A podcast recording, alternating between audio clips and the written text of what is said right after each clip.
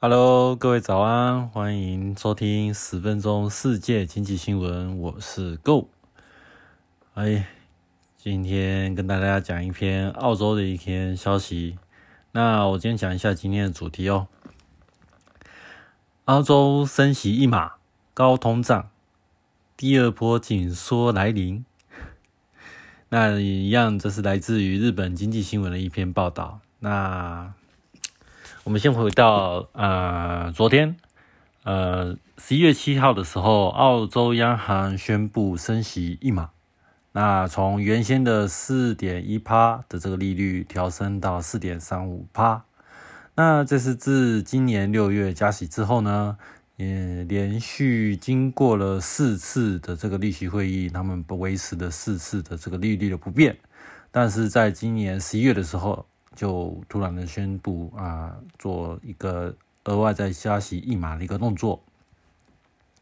那这个澳洲他这个新任的央行总裁布洛克他就表示啦，那虽然通膨啊他已经过了峰值了，但是仍然还是很高，而且比预计这个下滑的幅度比预期来更久，但是下滑的情况是非常的缓慢的。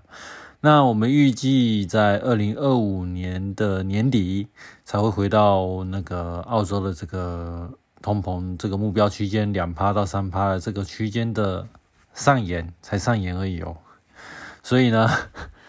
我们决定加息，然后以保证通胀水平在合理的时间之内能够回到这个目标的区间。重点，重点，接下来讲的是重点。如果需要。那我们准备会再次加息，预计利率会在更长的时间内保持较高的水平，直到二零二五年才会下降。这个才是重点哦！你不觉得突然就这个澳洲换了一个新的央行总裁之后，整个都变超阴了吗？诶，不但已经本来维持四次维持不变的这个利率，突然间就是诶升息一码，而且还跟你讲说，如果有可能的话，这个还会再继续加息，而且它表明就是到二零二五年之后，在二零二五年之前，它就不会降息，我们就一直维持在这高利率，一维持的更长，维持的更久，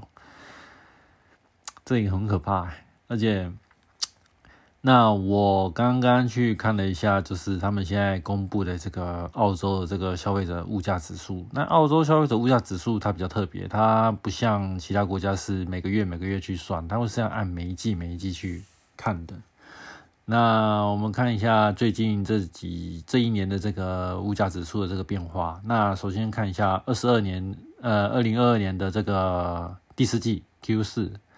它这个物价的这个年率呢是。呃，所谓这个年率是指的是跟去年的上一年的同期啊。那我如果讲说二十二年的第四季的话，那它是跟二十一年的第四季相比。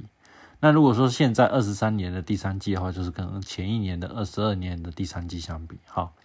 不小心打断大家。哎，都，呃，二十二年的第四季呢，它这个年率的 CPI 的增率是百分之七点八，也就是历年来这个目前近期最高的这个高峰。然后到了二十三年的 Q one，它是七趴，到 Q two 的时候变成六趴，然后 Q 三到现在变成五点四趴。嗯，可以看得出来，它这个数字是慢慢的在下降了啦。但是过了一年之后，现在还在五点四趴，说真的，还真的有点高。而且你看哦。它现在就算升息的加了一码，现在目前的那个澳洲的那个央行的利率才不过才四点三五趴，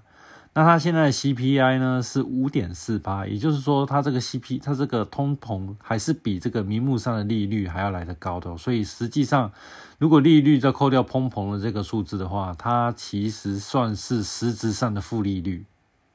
所以目前这样看起来，澳洲实际上这样看，的确是真的，目前的利率还有点加的不够多。所以外界这一次，呃，这一次的市场其实预期这一次澳洲的这次的那个预期会议，其实是有把这个升息一码的动作算在预期之内。所以这次的利，这次的这个升息的动作，其实是算是符合市场的预期的，并不算说是非常大的意外。好，那我们刚刚看到是物价的那个 CPI 的这个光是数字上这个部分嘛？那我们分开来来看一下细项，到底是什么样的原因导致了它这个物价的这个部分就是下降了？为什么会变得这么慢？那我们看看哪些的东西是主要拖累这个 CPI 的这个数据的这个项目。那其中在这几面的一些各分细项里面，首先看到是住房。那这个住房的话，不包呃，首先就是我们一般这种呃新的购物者啊，你要买的新的就是居住用的房屋的时候，这个算在这里面。还有不止购房，还包含了这个房租的部分也算在这边。那还有电价，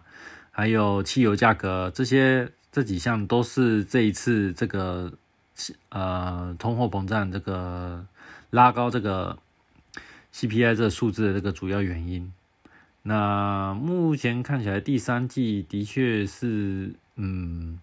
因为这东西实在很麻烦呐，因为你汽油这个是人跟能源有关嘛，那电价其实也是能源相关的的部分嘛，那你不管说是你的制造业还是你的服务业。在能源消耗方面，其实都是一个相当大的成本，而且你还有扣算上房租嘛，这种房租这种东西又加上人员，说真的，不管是商品的价格还是服务的价格，哪一个都是掉不下去的。所以，的确这个是非常棘手的，而且它这个部分的话，它还没有算到工资的上涨的各个部分。如果未来这种东西啊，因为你想哦。我们如果平常这种新物价这种平值，呃，物价如果持续的上涨的时候，是不是势必的，就是我们实质的收入会跟着降低嘛？那实际工作降低的话，那就会促使，就会逼使这个劳工会向那个资方去做一个类似抗议啊，就是说希望我们可以，呃，我们要增加我们自己的待遇啊，那进而去推升这个工资上涨的这个趋势嘛。那工资一上涨之后呢，很有可能会就再带动另外一波的一个价格的上涨？那这个就会造成物价上涨、工资上涨，又反过来再推动物价上涨，就会变成一个通膨的一个恶性循环。那这个部分的话，目前还没有看到他在这个部分有做过任何的表示，所以这个部分的话，目前还需要更长的时间再去做一个推断。好。OK，我们来看一下。那其实为这次澳洲的这个升息的动作，其实是还慢了。就算即便是符合市场预期，但实际上是个还蛮让蛮让人意外的。因为怎么说呢？因为从今年十月以来哦，十月以来，从纽西兰、加拿大、欧洲、美国、英国，他们都宣布他们是暂停降、暂停升息嘛。那日本的话也是一直维持，就是他们的那个零负利率的这个政策都不变嘛。对，那突然澳洲它现在就是开了这个，在十月底十月以来，然后开了一个升息的第一枪。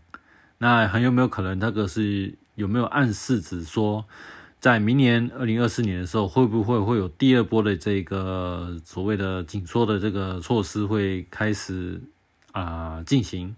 不止在澳洲，很有可能会其他延伸到其他的欧美国家。那甚至在日本这个部分的话，会不会变更它的这个原先的这个低利率的这个嗯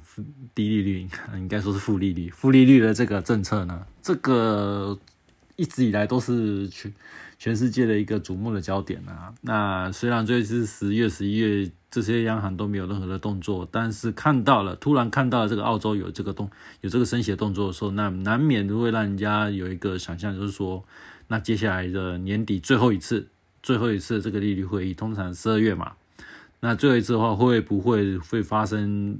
变化？然后或者是说，在二零二四年年初会发生一些，嗯。